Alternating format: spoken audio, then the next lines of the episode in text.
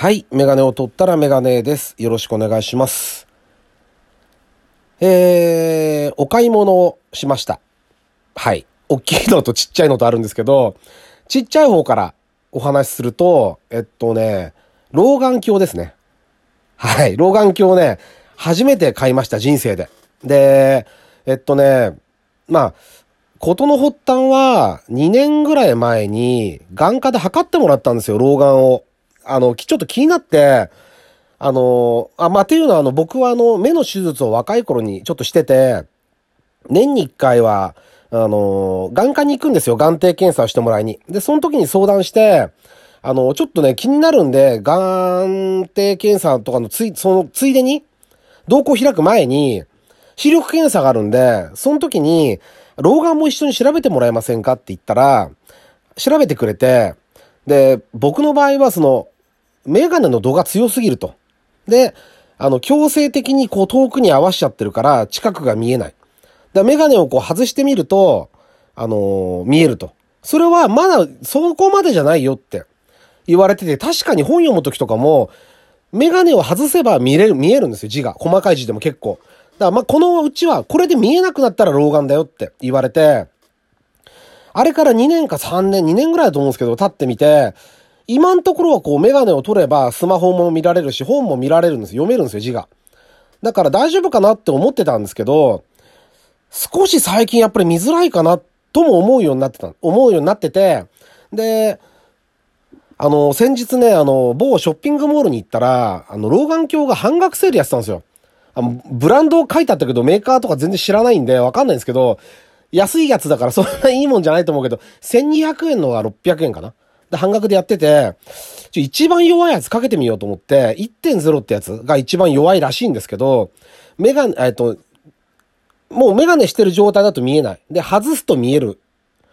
字があるじゃないですか、文字。で、それでさらに老眼鏡をかけてみたんですよ。そしたらね、やっぱりかけた方が見えますね。あの、より楽ですね。ってことは来てるんですよ。まあ、それはもう45なんで当たり前ですけど、で、僕はほら、あの、老いは素直に受け入れる方なんで、あの、あ、まあ、しょうがないなと。来たかと。と思って、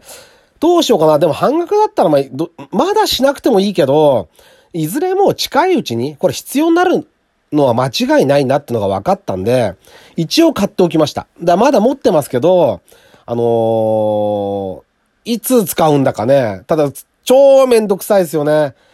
あのー何、メガネを付け替えなきゃいけないっていうのは。だから、やっぱ遠近療養になってしまうんでしょうね、きっとね。いずれ、近いうちに。うん、まあ、それはもう避けられないかなっていうふうにちょっと思ってますね。はい。まあ、というわけでまだ買ってもこれは使ってない 老眼鏡の話ですね。で、次が本編のちょっと大きい買い物に行きたいと思います。えっ、と、第158回ですね。ラジオにメガネ始めたいと思います。よろしくお願いします。はい。えー、でですね、今日届いたんですね。テレビが。テレビ買ったんですよ。あのね、突然というかね、あの、12、3年使ったのかな ?37 型の、えっと、テレビをずっと使ってたんですよ。それね、プラズマテレビってやつだったんですけど、液晶じゃなくて。あのね、買った時に、うんと、僕は F1 とかああいうの見るんで、速い動きに関しては液晶はまだ当時、ちょっとプラズマの方がいいと思いますって、液晶はまだちょっと性能が落ちますって言われたんですよ。買う時に。あと、子供がちっちゃかったんで、液晶だと、あの、なんていうの？画面が硬くないんですよね。だから尖ったものとかでパスンってやっちゃうともう終わっちゃうから、プラズマはガラスなんで、コンコンコンコンってなるぐらい。硬いんで、こっちの方がいいと思いますよって言われて、ただし、電気は食う。で、が、画質はいいけど、電気代は食うし、えーっと、かかるし、熱も持つと。それはもう言われたんですよ。でも、まあ、ね、あの、もろもろ条件を考えると、プラズマだなと思ってプラズマを買ったんですね。で、使ってて、あの、非常に良かったんですよ。プラズマってやっぱりね、今なくなっちゃいましたけど、今はね、あの、なんだっけ？有機 EL とかが出てきて、あの、画面かなり綺麗になって、速度も全然あの、遅くないらしくて、速いスピードにもついていけるっていうことでなくなっちゃったみたいですけど、良かったですけどね。ただね、最後の方は、まずね、白がおかしかったかな。白がちゃんと出なくなって、で、あの、色チリ、チリチリするっていうよりはなんか色合いが悪くなっていって、で、線がくっきりしなくなってきて、で、おかしい、で、最後は、さ、一本当最後は、電、電源落とすと、主電源の方が点滅しちゃうんですよね、ランプが。赤で、電源入れると、リモコンで電源入れると青ってなるじゃないですか。なるじゃないですかとか、なるんだけど、それがね、もう赤がチカチカチカチカ点滅してて、一回一回つけるたびにもうスイッチを押さなきゃいけなくなってて、で、も僕の方も妻に、これはもうダメだよって。で、壊れかけてるって思うかもしれないけど、もう機械っていうのは、あの、僕、この言葉すごい好きなんですけど、某ある自動車評論家の方がおっしゃってて、僕これ機械って何でもそうだと思うんですけど、正常か異常しかないんですよ。壊れかけってないんですよ。もう壊れかけっていうのは壊れてんですよ。もう。動く時があるとか、あの、そういうのってダメなんですよ。もうそれ故障だからこ壊れてんですよね、それはね。正常か異常しかない。これは異常だよって。いう話を知ったんですけど、まず買い替えなくて、で、どう、大丈夫かなと思ってたら、ほんと一週間ぐらいで、全くつかなくなりましたね。で、そっから動き出したんで、もう下調べもしてないし、ちょっと大大変でした。忙しかったですね、だから。で、電気屋さんはちょっと何軒か回って、まあ今回はいつもはね、僕結構一人で行って買ってきちゃうんですけど、話して、店員さんと。だけど、あの、今回はうちの妻の意見も取り入れたいと思ってたんで、あの、まあ、っていうのはね、あの、僕はほら、自分の部屋にテレビあるんですよ。32型でのちっちゃいやつですけど、でも自分の部屋がちっちゃいんで、十分なんですけどね。あの、それでも、あ、それでもね、25型のブラウン管から32の液晶に変えたとき、自分の部屋で、4畳もないような、まあ、書斎みたいな部屋ですけど、すっげえでかく感じましたけどね、32って。こんなでっかいんだと思って、すぐ慣れちゃいましたけど、その経験があったんで、今回何インチにするかって話になったときに、まあいろいろ予算等含めて、で、そんないいものはいらないって思ってたんですよ。っていうのは、あのー、確かにね、えっ、ー、と、例えば有機 EL だったら、50インチぐらいだったら10万ぐらい出せば、有機 EL 買えちゃうんですよね。だけど、まあそこまでの差は、ありますけど、でもね、僕はパナソニックのもう狙ってパナソニックのつもりでお店行ったんですけど、やっぱ性能が多分いいんだと思うんですけど、有機 EL じゃなくても十分綺麗だなっていう印象があったんですね。こうやってバーって並んでるの見て。で、液晶テレビに関しては多分あれもうデジタルになってからだと思いますけど、色合いとかああいうのって好みですよね。薄いとか濃いとか。あのー、すごい好みだなと思いましたね。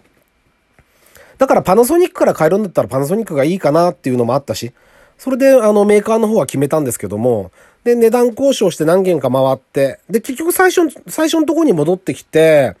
で、話して49で話してたんですけど、ほとんど変わらない値段、値段で、55が出せるって言われたんですよ。で、迷って、それはちょっと大きすぎるんじゃないかって、今37で、ただ、昔のテレビって枠が太いんですよね。で、今のやつは枠が細いんで、それだったら全然違うけど、大きさ。全然違いますけど、さすがに30なんだから55だと違うけど、でも、あの、そこまでじゃないんじゃないかって。一応まあ、サイズも測ってきたから、ちょっと大きすぎるかなと思ったけど、やっぱりね、49と55って違うんですよ。やっぱね、50インチを超えると、一つ達成感があるんですよ。多分。ありませんかねそういうの。だって僕が子供の頃は、もうだって20インチブラウン管っていうともう普通のサイズでしたよね。25とかなるともうでっかいテレビでしたよ。確か。